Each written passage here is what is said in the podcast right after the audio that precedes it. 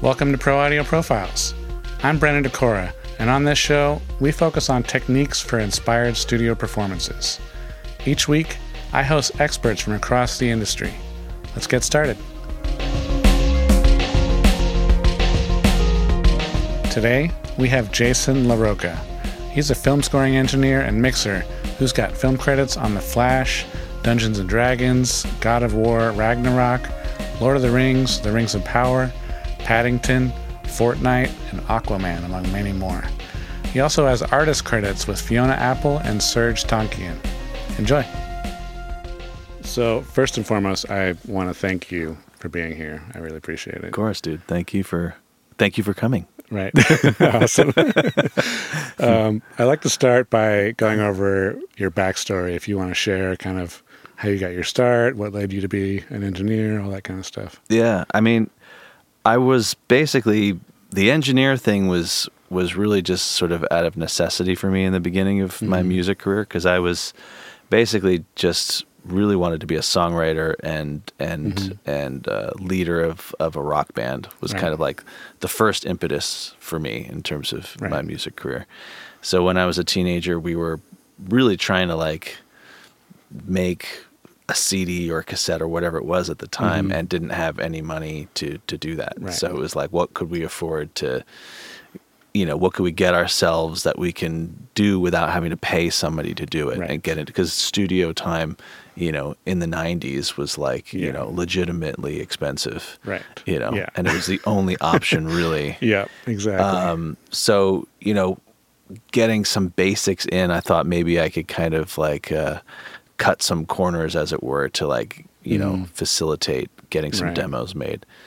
Um, but, you know, actually when I was, when I was younger, sort of taking it backwards even from when I was a teenager. When I was younger than that, I was actually in like a little choir group okay. in sort of my preteens, mm-hmm. and we actually ended up in the studio a few times, mm-hmm. like randomly doing some sessions. Right. Because we had a singing teacher who actually kind of knew a lot of studio cats. Right. So we ended up doing a couple. We so we did a session for Toto.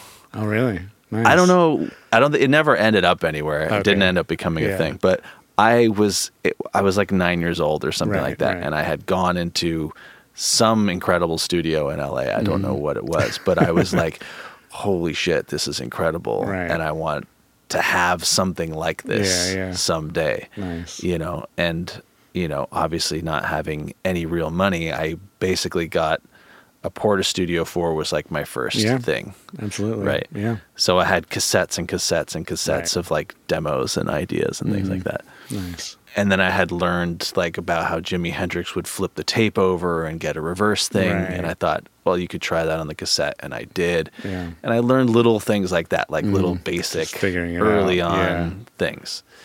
And we had a little cassette deck that we would master our material to. Okay. So like we would record on the Portastudio, right? And yes. then print it down to the yes. to the cassette deck, uh-huh. And we would just hand those out to friends and stuff like that. Nice. And you know nobody else was kind of wanting to take the initiative in the band to get into things like that. Mm-hmm. So I had you know. I got a little summer job and was basically earning money so I could buy a console, and I eventually bought a Mackie 2408. Nice. Okay. So it was like little things Yeah. I started to do where I was like, if I buy this 2408, I could probably learn some things about it and sat Right. down with it for, you know, a month and Mhm. learned what, you know, an inline console was, Right. you know, and it was like, I didn't know anything about engineering and I didn't Yeah. do formal schooling, but having the console in front of me Right. and having the initiative to kind of just like study it and, Mhm. and learn the manual and Hmm. ask friends who did know Yeah, about it. yeah. And I had a couple friends who like were in studios and stuff and could teach me things. I just gleaned what I could from Right, people. right. And then eventually, my band, uh, we had a band called the Briggs. Mhm. We had a lot of bands, but then eventually we had one that sort of did something Mhm. uh, with itself, and it was called the Briggs. And we got signed to a punk label called Side One Dummy Records Okay. in LA, and we ended up working with um, with uh, uh, Joe Gittleman from the Mighty Mighty Bosstones. Okay. Produced the record, Mhm. and so he had his engineer who did all the Bosstones records was Paul Kolderie. So he, f- so the label flew us out to Boston to make our first EP, The Boston. and yeah, because that's where Joe and Paul were. Oh, okay, okay. so it was I like see. Joe and Paul were going to make this record for you know, uh, you know, a couple grand, Right, and right. but you know, in order to make that happen, we had to fly out to Right. Boston. but I was like, you know, studying over Paul's shoulder Yeah, uh, yeah. everything he was doing, like how he was miking the drums and how he was miking the guitars and Mm-hmm. Right. what was he miking them with, and you know, what was he doing. Mm-hmm. I watched all that stuff and was, of course, just really enamored with it all. The rest of the band didn't care, Hmm. but so for me. I was just kind of always sort of technically inclined and artistically inclined at the same time. So the engineering thing kind of always just came as like a byproduct of whatever it was I was doing creatively. Mm-hmm. Yeah. And um, you know, I eventually got in the film world by uh, by way of internship for a film composer um, Okay. who was Mark Isham. And so that was because a friend of mine who I played shows around LA with, he was in a band and I was in a band and we knew each other because we Mm-hmm. Played shows together. right.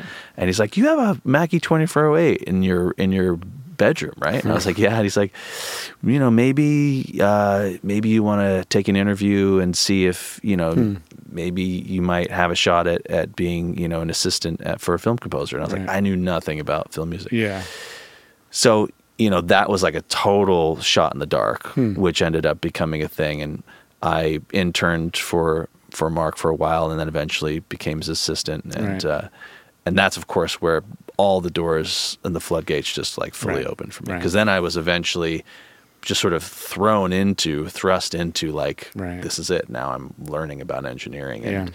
and programming and film Okay. music and surround. But you were that's the where all that happened. you were working for a composer though, not necessarily an engineer. Exactly. so- But he, well, he he actually mixed a lot of stuff in his studio. Okay. So because it was 1998 when Mm-hmm. I first started interning, and then became became an assistant like in 1999 or whenever Hmm. that was.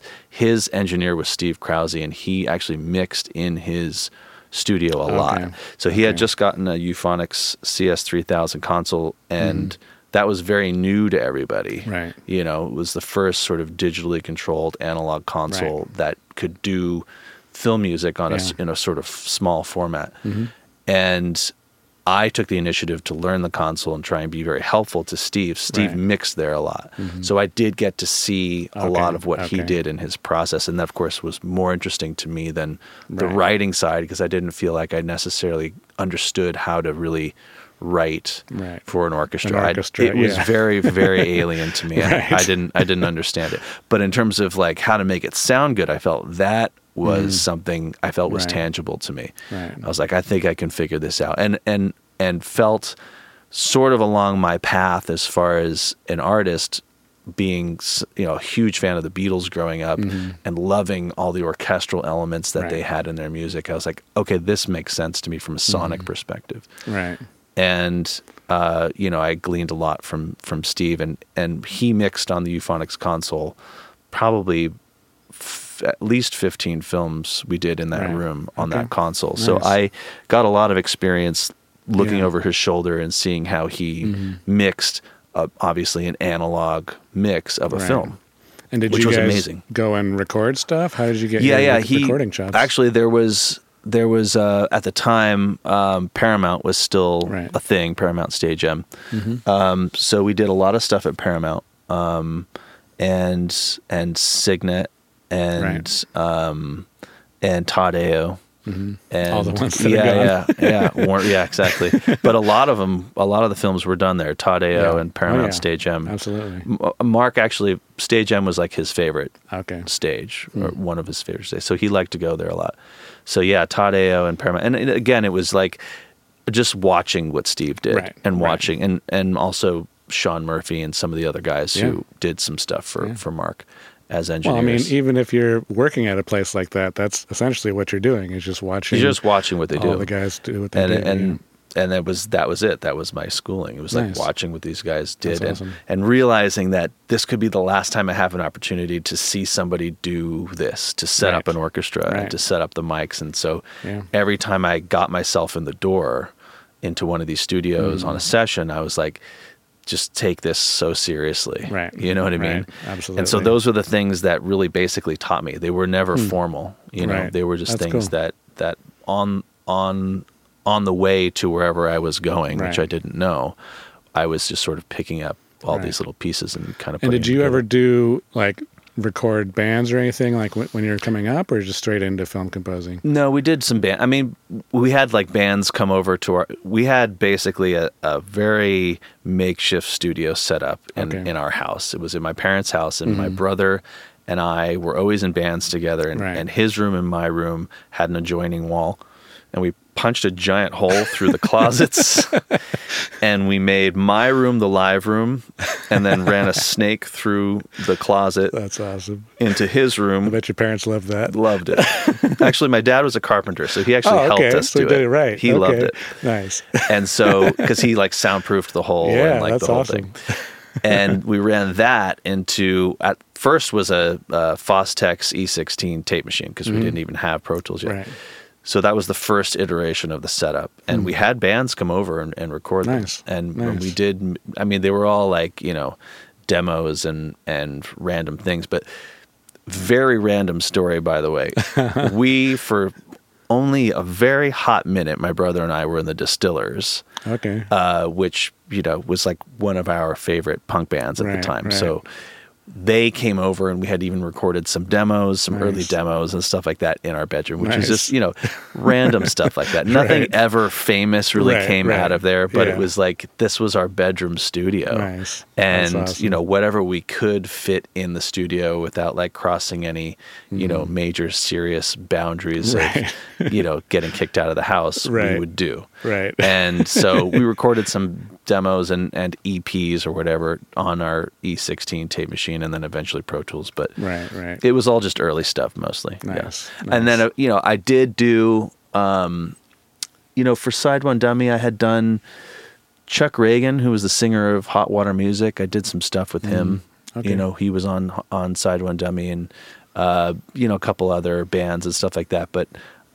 i was mostly on tour a lot of the time yeah. so I did some things when I was home from tour, but Okay. a lot of the time it was like nine months out of the year Jeez. I was on tour. So uh, yeah, it was like not really uh, Right. any opportunity I had usually conflicted with the touring schedule. Right. Right. But I was trying to obviously, you know, keep that up on the side, thinking. Maybe one day Yeah. I'm not going to be in this band anymore. I'm going to want to do sure. something else. So, sure. which of Nice. course is what ended up happening, Yeah. and I had Oh, to, you know, I had to fake my way, Right, right. you know, basically Nice. the whole time. Awesome. So, a lot of what I like to talk about on the show is kind of how to inspire artists in the studio. Yeah. And working with film, it's a bit different because it's like the composer is essentially the artist a lot of time. Um, and so, how do you approach the balance between the artistic vision of a composer and the technical demands of film scoring? Yeah, that's a really good question. I mean, there's certain composers that I have I have different relationships with everybody that I work with, Mm-hmm. and uh, certain composers have a really strong vision for what they want artistically and Right. don't need any artistic help, obviously, Yeah. at all. Well, a lot of Um, composers are very good engineers too. And good engineers. Yeah. and so there's like a very small window of value you have Yeah. to certain people. Right. Um, but there's some that like really kind of have like general ideas Mm-hmm. and really great mel- melodic sense, Right. uh, but need help fleshing out a lot of the technical side of it. And Right. so, for example, um, so I, I worked on a film called Paddington, and the composer on that was Nick Urata, who's from a band, Mm-hmm. Okay. and his background is you know his band DeVotchKa. So his oh, really? I Yeah. loved Vacha when I was yeah, younger. yeah, yeah. Nice. So he doesn't really he he didn't know a lot about like how does this fit in in terms of like the film world Right. and and and and the technical side of Mm-hmm. how to record it, how big of an orchestra to record, where do we record, you know, all these kinds Mm. Right, of things. right. And but his his uh his songs are incredible, his you know, Mm-hmm. his sense of of uh of melody is incredible and and and then he needs somebody to kind of help sort of figure out Right. wh- you know how do we bring this to life you Mhm. know and so on a project like that, I was helping sort of quote unquote produce some of this stuff. Right. Where like in his demo phase, where he was basically just trying to write mock up versions Mm-hmm. of his music, I was helping him kind of figure out, well, maybe this maybe we need to add some brass here or maybe we need to add Right. what you've written on your guitar to another instrument so that it feels bigger and more cinematic Mm-hmm. Right, and stuff like that so there were things that I was able to help from the beginning stage before we even got to recording and mixing it Mm-hmm. Right. uh, where I was kind of helping influence some of conceptually, you know, what he was doing. Yeah. So that's, you know, on one end of the spectrum. And then there's another end where you've got, you know, somebody like, um, uh, I, I don't know, like maybe even, uh, well, Bear McCreary, where like, Right. you know, he's, he, he has a very strong, uh, sense of orchestra and how he's writing and what he's writing for exactly.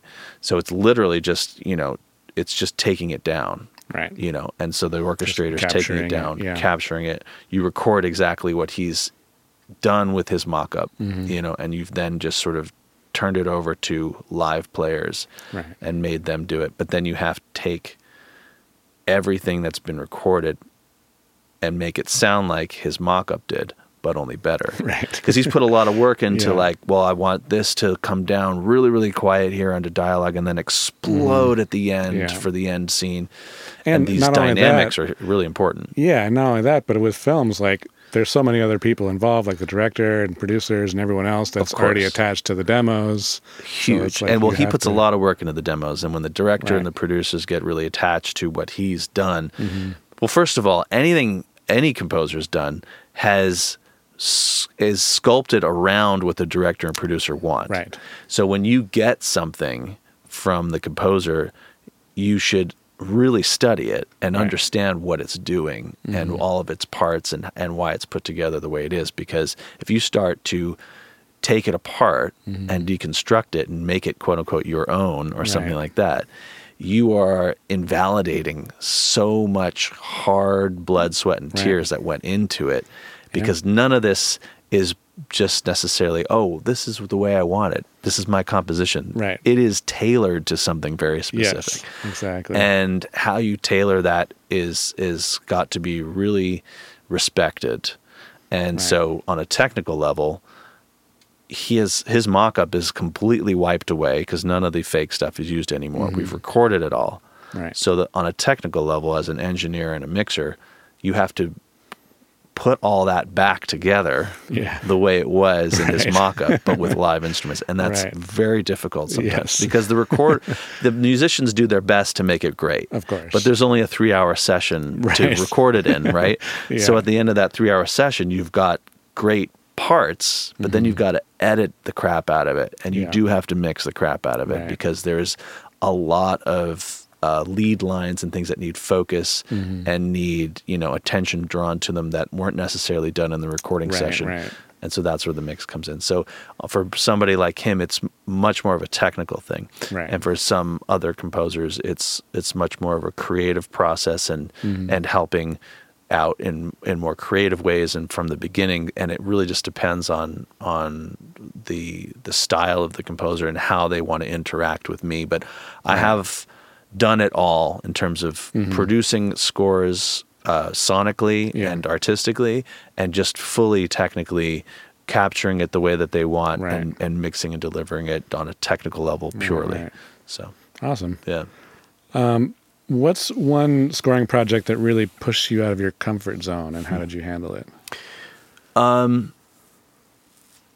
I mean, I feel like I'm constantly sort of thrown out of my comfort zone to some degree because, you know, uh, there's a lot of there's a lot of music that I'm still constantly learning through through through film composition. But I think, um, I mean, God of War was was I think challenging in a lot of ways because there was a lot of instruments in there that I didn't really know how to make sound impressive Right. and cinematic, you know, like nyckelharpa and uh, you know, um, uh, viola da gamba and things like that. There's like instruments that sound sometimes very scratchy and Yeah.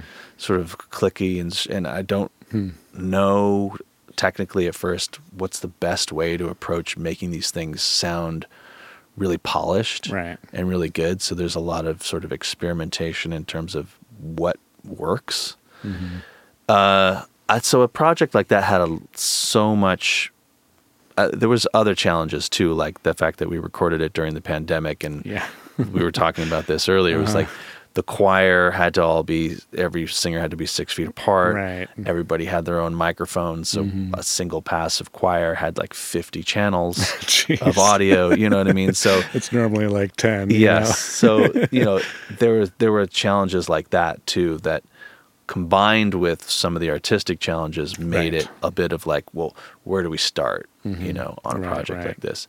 So I mean, we don't know necessarily. Hopefully, not that we don't have another issue like the pandemic where we have to have everybody 6 feet Mm-hmm. apart again. But if we do, that's that is something that uh, is definitely difficult on the mixing side Right. because it's you want to get a sound and you want it to just sort of be the room Yes. especially with something like choir or or Yeah. orchestra it's like mm-hmm. let the room do the work Right. but when you have everybody start to really separate apart and and and kind of mm-hmm. not a, ruin in a way Right. what you've built up for thousands of years of like this is what sounds good you put everyone Right. together Right. and you have them Put up some room mics. play put some room mics up and you're basically done it's like now we have to figure out how to Right. put that sound back into the recording because it wasn't really captured that Mm-hmm. Yeah. way um, a lot of the solo instruments for that uh, game were also recorded in like bedrooms and studios that Mm-hmm. Right. were very small because they couldn't well, get I, into I imagine studios. too that you know that that's a great learning experience for other projects that may be lower budget that can't afford That's that true. kind of thing, or you It know is stuff definitely. like that. Like that, those techniques are used commonly. I it's imagine. true and and it it does sort of harken back to maybe some of my earlier garage days of of Right. having to figure out how to you know make a terrible drum sound sound like Chris Lord-Alge Yeah. the best you possibly can. I mean Yeah. reverb obviously is a big part of it but Mm-hmm. but you know knowing at least sonically in your mind where you want it to go and not stopping until you get there Right. Certainly not taking it for face value because when it's a recording in a bedroom and you just sort of go well good then there it is it's done Right. you know artistically you want to set the bar a lot higher Right. and go no this has to sound really really really great Yeah. and this is actually going to be a little bit tricky Yeah. in terms of how we get there Right. so that that game had a lot of uh, sort of roadblocks and, and boundaries that made it because we were really trying to make it sound fantastic. Mm-hmm. Yeah, of course. And there was a lot of things we had kind of working against us because of the pandemic. Mm-hmm. Huh. We made Nice. it work, I think. Nice. I just want to take a quick break and tell you about my free guide, The Art Method, the Advanced Recording Toolkit. In it, I share the details of how you can get pro studio results from your home studio. I've believed for a long time that it's the cooking, not the kitchen. If you can learn some of the advanced methods for getting great results in the studio, you can do it in any studio. I skip the basics and dive into the more nuanced info you need to level up the quality of your home studio recordings. Check it out now at brendandekora.com slash art. And now, back to the show. What do you think is the most underrated skill in the recording industry today? Probably uh, making uh, the artist feel comfortable. Yeah. Yeah, I think that um, I think that people, maybe a lot of engineers work alone a lot, Right. and so they don't um, develop much social skill in terms of being in the studio and Yeah. doing recording sessions. Mm-hmm.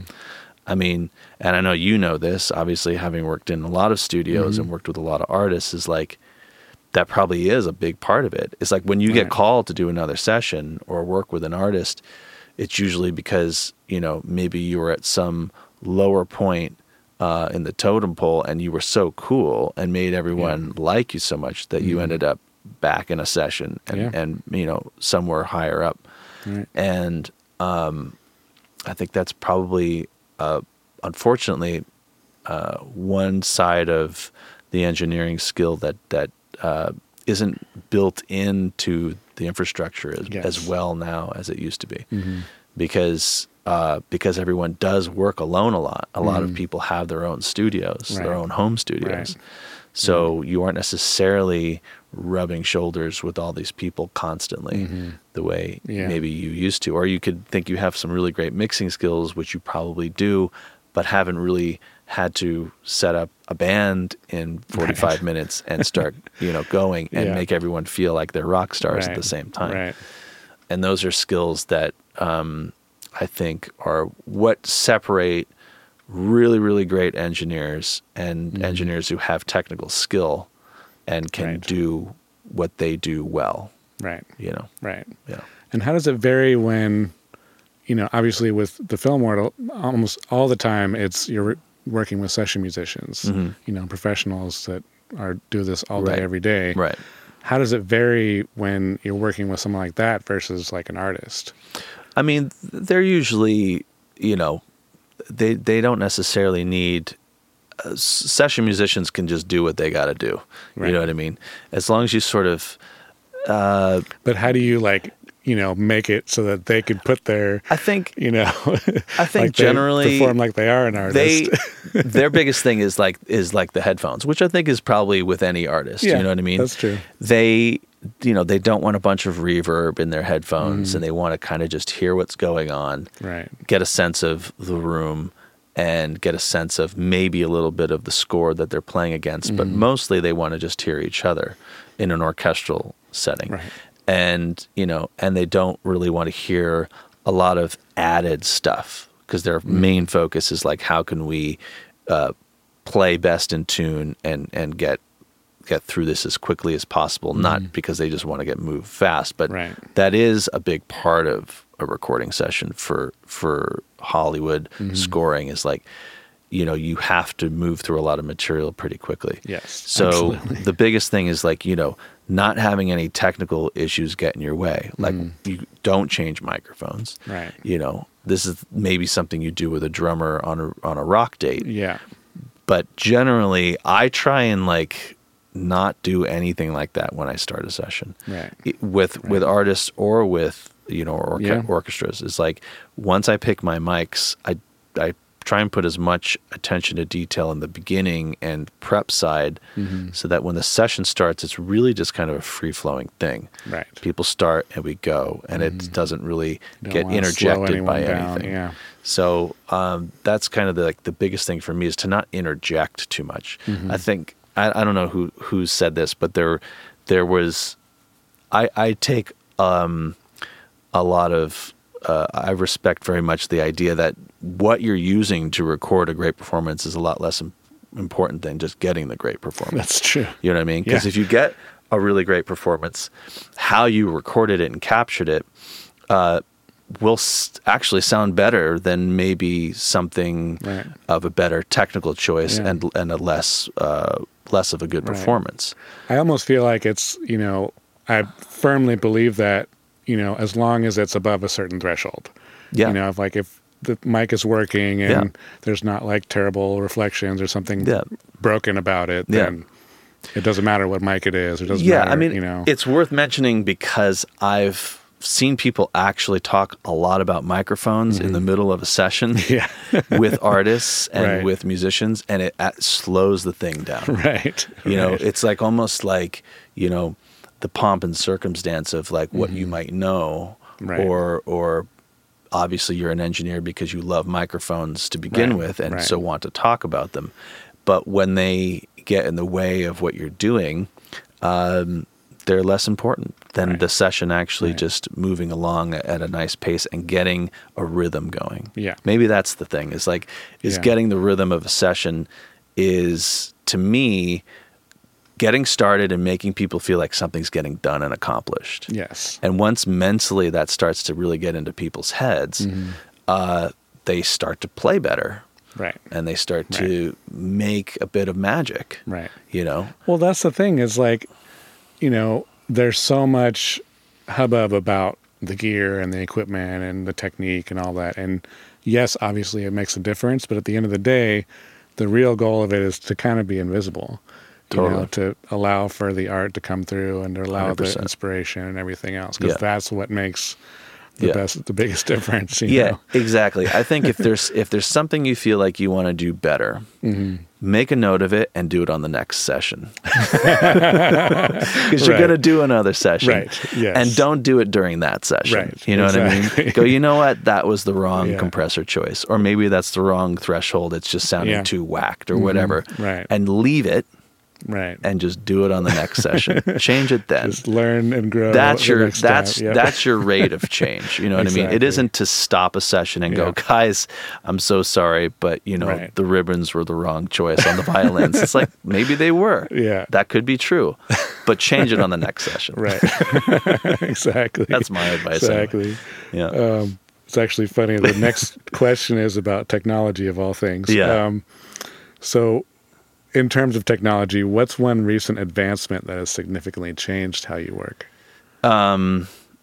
Well, I mean, Audiomovers has definitely been, you know, and maybe it's not a huge technical thing, but in some ways it is because, uh, you know, I think it makes film music go at um, at the rate that we need to, and uh, accommodates the lifestyle of Right. of a film composer and and uh, post production engineers, where we're traveling a lot, we're doing a lot of things, we're doing a lot of different projects, and people can't necessarily come here to this studio Right. and be here with me and sit at the console and listen to their cue. They can do it over Audiomovers. Right. I'm not endorsed by them. This isn't like a plug for them. It's just Yeah. one thing that I think is for me and and that you can do it in surround sound and so Mm-hmm. just the idea that you can do your music over the internet in surround now is Right. is quite incredible. video too, even. Yeah. It's not even that hard.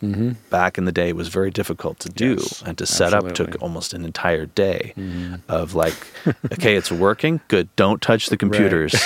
Come back at nine, and half the time it would work or it wouldn't work, Right. and then you didn't know, and so Yeah. it was really difficult to even count on it. Yeah, Whereas now it's pretty easy to do, Yeah. and and and you know you've always got this fail safe of we can listen to it anywhere Mm-hmm. at, at any time and have it be very close to Right. the same as listening to it, you know, in front of the Yeah. speakers. And the other with recording too. Like a lot of people rec- recording. record orchestras all around the world. Anybody and- can chime in from Yeah. Mm-hmm. anywhere and and do whatever they're doing. So to me, that I feel like that's made a lot of workflow uh, smooth out. You know, Right. and and maybe that's not the most exciting thing, but but I do feel like Yeah. it's it's made a, a big difference in terms of what we're able to accomplish Mm-hmm. and achieve. Um, you know, and I think that just the the computers themselves. I mean, the fact that you've got a Mac Studio that doesn't require any external cards. Mm-hmm. You know, we don't necessarily need uh, DSP cards Yeah. and things like that. We can do this pretty much all on a computer in the palm of our hands. Right. That's also very cool Yeah. because now we can work from almost anywhere we want to. Right. You know, Exactly. uh, so I just feel like there's there's really kind of like there's nothing really holding anybody back anymore, which is great. You know, Mm-hmm. When I started, it was like you had to be in a really expensive studio Yes. with really, really nice speakers, Yeah. with a lot of different things sunk up through time code Mm-hmm. Yeah. for to even hear something. right. Exactly. You know what I mean? And it was like a big. Mm-hmm. technological situation just to know if something even looked or sounded right. Right. And now you don't even need to bat an eye. You could just go Right. and and know that something's going to be really good in your on your headphones. Yeah. You know, if you have good headphones, you Yeah. almost can do anything at this point. Right. It's Yeah. kind of leveled the, the playing field, obviously. completely yeah. leveled it. You It's know, I mean, you, you, the fact that you've got, you know, the Dolby Bridge, it- Mhm. but just even that. I mean, Yeah. the fact that you needed two computers in the beginning just Right. to do Atmos. Yeah, they just with a new update, you can You do it all within Pro Tools now. that's another You incredible don't even thing. need Nine one six. Yep. Incredible, you know the fact that you know we're as wide as nine one six now as a Mhm. basic panning bed is like Yeah. that's fantastic. you know what I mean? There's It's so much to take advantage of. now. Right. Right. Yeah, for sure. For sure. Absolutely. So with film scores, there's often extremely tight deadlines, as you know. Yeah. How do you approach that challenge? I mean, we try and do a lot of what we call pre-mixing, which is also something that there's there's a lot of stages to post production, uh, and the final stage is what they call the dub, Right. um, and, and the final mix. And when they're doing the dub, they usually do sometimes weeks of what they call pre-mixing, where they do a lot of the nuts and bolts, routing, uh, basic panning. Certain things are final in terms of audio, so they can get those set and EQ'd and compressed and edited the way they want. Uh, cer- but certain things will get replaced. So they can get a lot of things started and sounding generally the way they want. And then as things come in and are more final, like in the case of, of a score, the orchestra, maybe the strings are done, so they'll mm-hmm. we'll add the strings in, but we've pre-mixed right. the synths, we've pre-mixed the fake strings, right. we've pre-mixed the fake brass.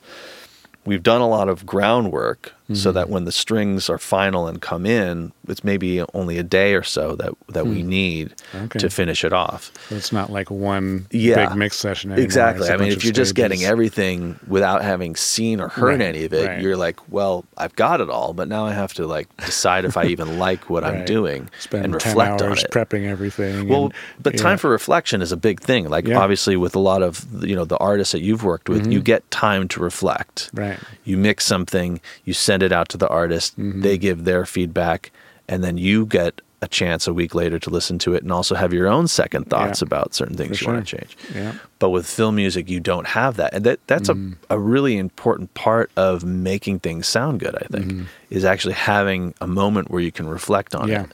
Exactly. And when you do get those moments, I feel like those are the those are the scores or projects that sound a lot better. Right. When you have that time to reflect. Yeah. So I try and build in time where I can reflect on Okay. Hmm. it, where I can do pre-mixing, and then come back a week later and go, yeah, I actually don't like this thing. I want to change the reverb and I want to change the Right. perspective um, and then make it just that much better. You wouldn't have that if you just Mm-hmm. were like, okay, we got 48 hours, we got to do this. yeah. you know, and just out the gate, like, Yeah. how do we, well, it's like you were talking about the triangle, right? Where it's like you can you can pick, uh, y- you know, your price. You can pick how fast you get it done, and you can pick quality, but you can't Yeah. have all three. Yep. And you know, with post production, you do need all three. so the the way to sort of combat that, I guess, is to sort of get a little bit of an edge in on on starting early and starting before you actually quote unquote start and, and Mm. Right. do pre mixing. And so Right. to me that's a big that's a big thing I try and get woven into my projects is some pre mixing time. Nice. Yeah. Nice.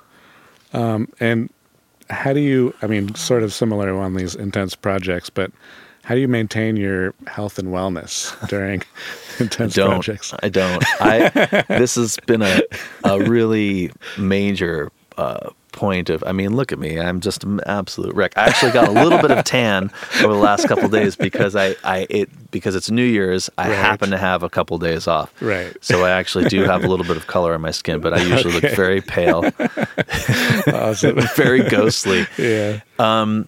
I think the biggest thing is well, okay, so we were talking about this too. It is really important. It's actually a, a really big deal. And I'm actually trying to work on that a lot. So I don't have all the answers, but but one of the things that um, I try and achieve is having uh, other people help me and not try and do everything myself. I do try and do everything myself, and that's a you know a thing I try to let go Oh, of. yeah. You know what I mean? the It's just like you want to be the person who got the kick drum sound. Right. You always want to be that guy. um, but then there are certain practicalities where when you get busy enough, you have to let certain things go and have Mm. other people help you and know where you really need to step in and where you can let other people Right. kind of help fill the gaps so that you can have some time to get some time on the beach or Mm-hmm. with your kids or you know do yoga or whatever it is you feel gives you your counterpart to what Mm-hmm. you're doing because i think if you're doing just 10 hours a day of this Mm-hmm. You have to have something at the end where you do something opposite Right. to it. Right. You know, and you're not looking at something three feet in front of you. You're looking Yeah. at something that's 20 feet away from you, and you're going for a walk and you're doing something Mm-hmm. and again trying to exercise. So I try and do it at, at night, but of course it Yeah. doesn't always work out schedule wise to do it that way. yeah. But it's Yeah. frickin' key and and is definitely something this year that I want to improve on a lot because Right. I think there's like guys that I look up to like I mean like obviously, you know, re- rest in peace Al Schmidt was like to me a really great example of that Right. because he was you know he he won more grammys than anybody but he also looked fantastic Mm-hmm. Yeah. and he was in Yeah. shape Yeah. and you know he worked out and he was freaking you know he wasn't a young chap you know and he was he was you know he was just to me uh, a perfect example of that of like Right. somebody who just was like somehow able to make it all work Mm-hmm. you know having sort of a being sort of causative over Right. what is generally a very chaotic job Yeah. you know, Yeah. there's no, we don't define the schedule, right. you know, as engineers. It's like our artists do, you know. Mhm. And it's one thing if you have one artist you work for, but if you have two or 3 Mm-hmm. they don't know what each other's schedules are. Yes, so now you're sort of working almost around the clock. Yes. And, and, you know, and somebody like Al Schmidt was doing that and, Mhm. but was still finding time to, you know, Right. be healthy and Right. exercise and that sort of thing. So, again, I don't have the answers, but I definitely aspire to that. I think it, it is certainly when I'm happiest, I'm balancing it to some degree. Right. And I'm getting out of the studio and trying to make boundaries for like no work on Sunday. You know what I mean? Yes, Something, exactly, anything that just gets a little bit of Just a chip, Build it into the schedule. chip it Yeah. away somewhere. You know what I mean? Exactly. Absolutely.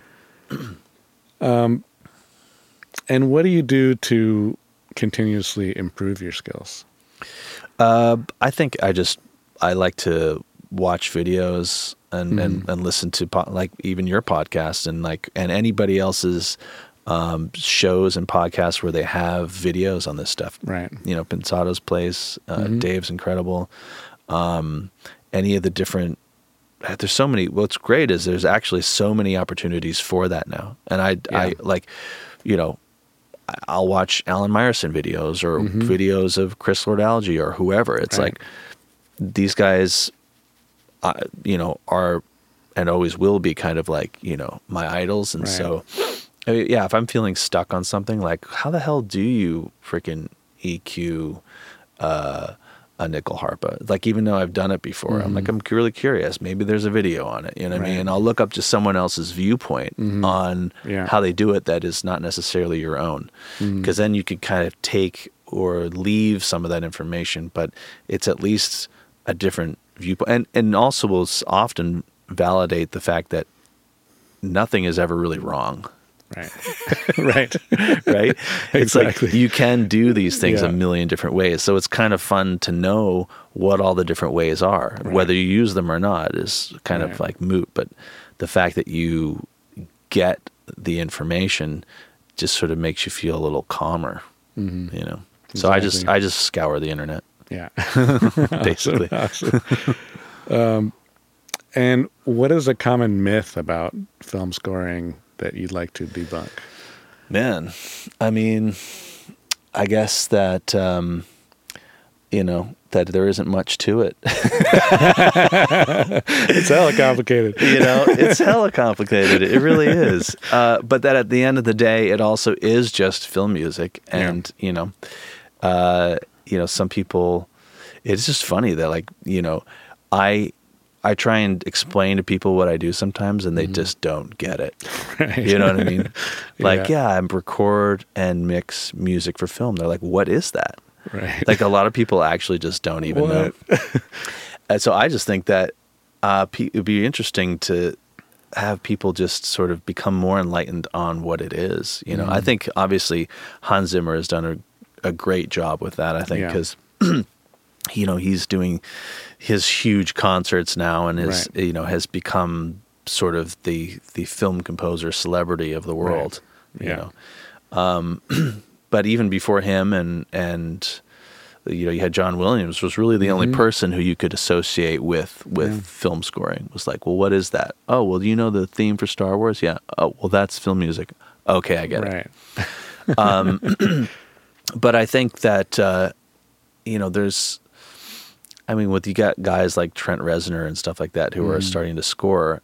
These guys, people can understand and get because they came from a, a Right. background that Right. that people understand. They're like, oh, okay, he was a rock star. Mhm. Okay, Yeah. and he's a film composer. Okay, Yeah. so it's kind of the same thing. And it's interesting how You know. many film composers do come from I that know. side. Yeah, There's a lot of yeah. them. There's a lot. Yeah. a lot of, and people don't really, you know, know that. Mhm. Um, yeah, I mean, th- it, it is it is definitely a very uh, uh, it's a difficult job like any job, and it's and it is like a it's an endless rabbit hole of discovery, like almost anything as Right. well.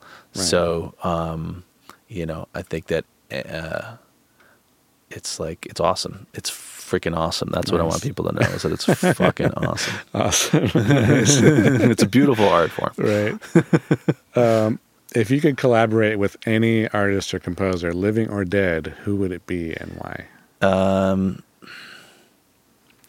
I mean, collaborate with. I, I, I'm a huge uh, Led Zeppelin fan, so you know, Nice. it'd be cool to have you know do a record with the original lineup of Led Zeppelin, Mhm. uh, or work with George Martin. Right. I would have loved to have met and worked with him. Mhm. Uh, the Beatles. Awesome. Um, and I, you know, and I really like uh, Billie Eilish. I think Yeah. uh, it'd be cool to one day somehow end up on something together with her, even if it's just, you know, she doesn't even know I exist, but, Right. but worked on. You know, and it's Right, right. obviously I think you know, she's and she's she's just done so many different things and Hmm. crossed so many cool boundaries. I, I definitely respect her art for sure. Nice. Yeah, Awesome. yeah.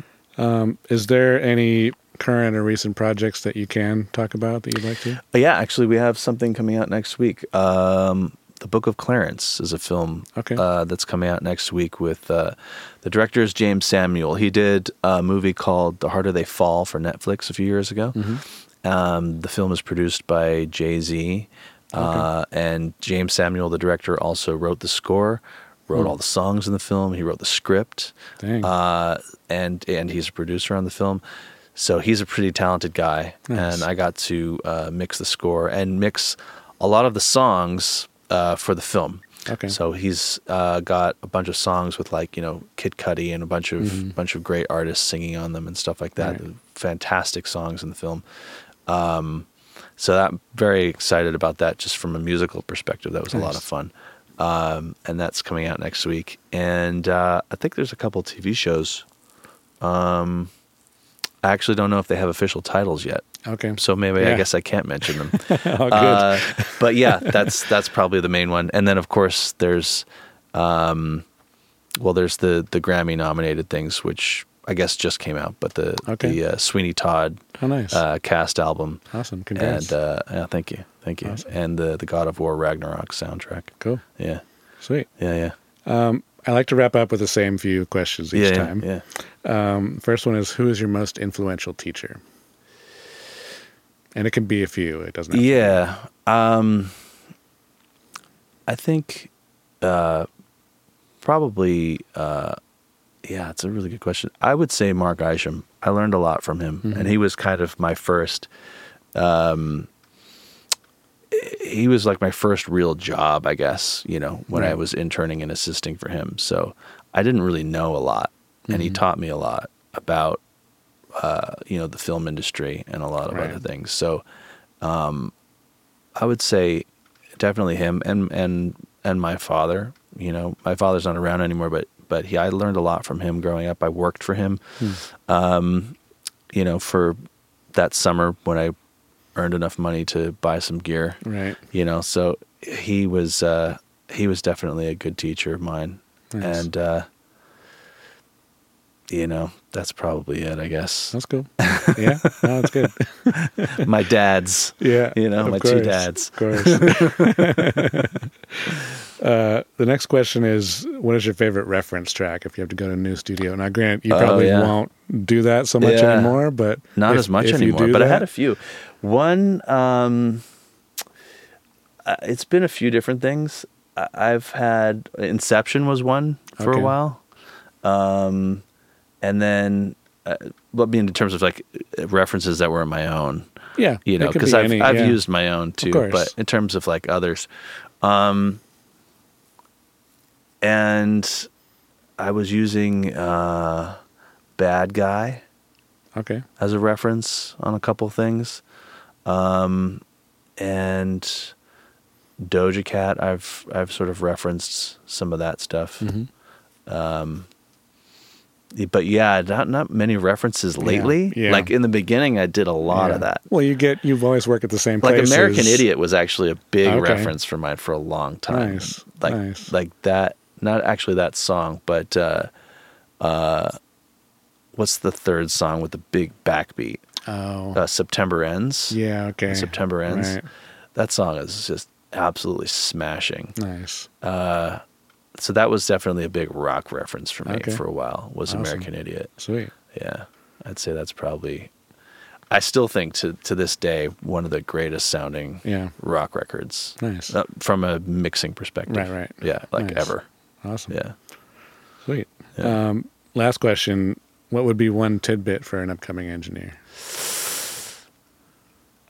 Actually, probably just to to make music, I think is probably Yeah. the best thing an engineer can do. That's true. I think starting out is to literally just make music, not Mhm. worry too much about getting a job as an engineer or anything, Right. but just to make, just to create something, because Mm. you get you get so much out of that, and you become the artist, uh, and then you also become the engineer for that artist, Right. and so you kind of see the the full cycle, and and at first, you know, nobody's necessarily hiring you, so you hire yourself. Yeah. You know what I mean? and that's you know, that's I think the best way to kind of get the jump start is like become your own first client Right. and just make some music. Yeah. You know, and try and make it sound as good as you can because then you can show that to people. Yeah. And you could say, "Here's something I did," and you Right. could put it up on SoundCloud or wherever it is you put things up these Yeah. days, and just say, "Check this out," and and you know go for it from a technical perspective to make it extra special on Right, on right. that side. But uh, then you don't have to sit there and, and wait for an opportunity. You know, you just kind of become Yeah. your own opportunity, and then you can maybe end up deciding that what you really want to do is just make your own music. You know what I mean? There's That's nothing true. bad that comes from it. Right. You know what I mean? So well, I found too, like it puts you in that perspective of the artist. So then it's like, Yeah. you know, some of the biggest learning moments is when I was doing it myself. It's like, oh, hundred percent. I should engineer this way because I was super annoyed that that wasn't this well way. Well, you think and- about certain things right Yeah. like like as a vocalist like um you know if you're not uh, if you're not a vocalist as an engineer you might not think about the things that help a vocalist out Right. Mm-hmm. like needing some water or want, not wanting the lights to be so bright Right. or whatever when you're the singer you know those things yes. and when you're an engineer and haven't worked with an artist yet you don't know anything right, but it gives you some automatic insight as to what artists are going to want when you become one yourself. Yes. So I think Yeah. I think that's like a big.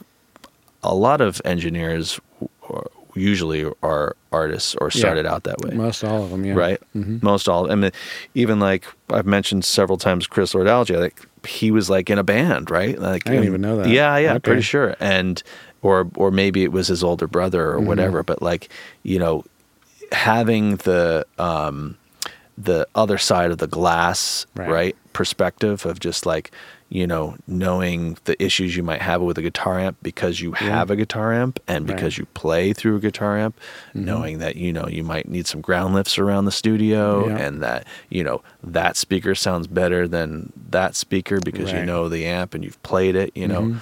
And Absolutely. it gives you uh, automatic built-in engineer know-how because you're thinking from sort of the the senior Yes, and that really the senior thought always is is like is like the music has to communicate to people and project to them. Right. And if you think of that first, so many other things are secondary and, and important. So as an engineer, you move a lot quicker. You don't care about certain things. Exactly. Because you're just trying to get something to sound great Yes. and get the the song across first and foremost. Mm-hmm. Right. And not sitting here going, "Oh, well, let's make sure that this cable is perfectly Yeah. you know, dialed in there, and it's like that looks really nice. And then the singer comes in and just ruins the whole thing, Yeah. gets comfortable, and lays on the ground. You know what I mean? And it's like none of that matters. Doesn't matter at You know all, what I mean? yeah. The vibe was the guy just wanted to lay on the ground. So it's like, Yeah. you know, you, it's all about the fucking vibe and not about any of these little introverting things. you know, it's about the the out there It's the bigger perspective, picture, the yes. bigger picture. Yeah. So that's Absolutely. No, Yeah. for sure. Yeah. Awesome, man. Well, I really appreciate you. Yeah, you. this was awesome. Abs- awesome. Yeah. Nice. Thanks, Brendan. Thank you. Thanks for joining me today on Pro Audio Profiles. Hit subscribe to stay updated. Catch you next week.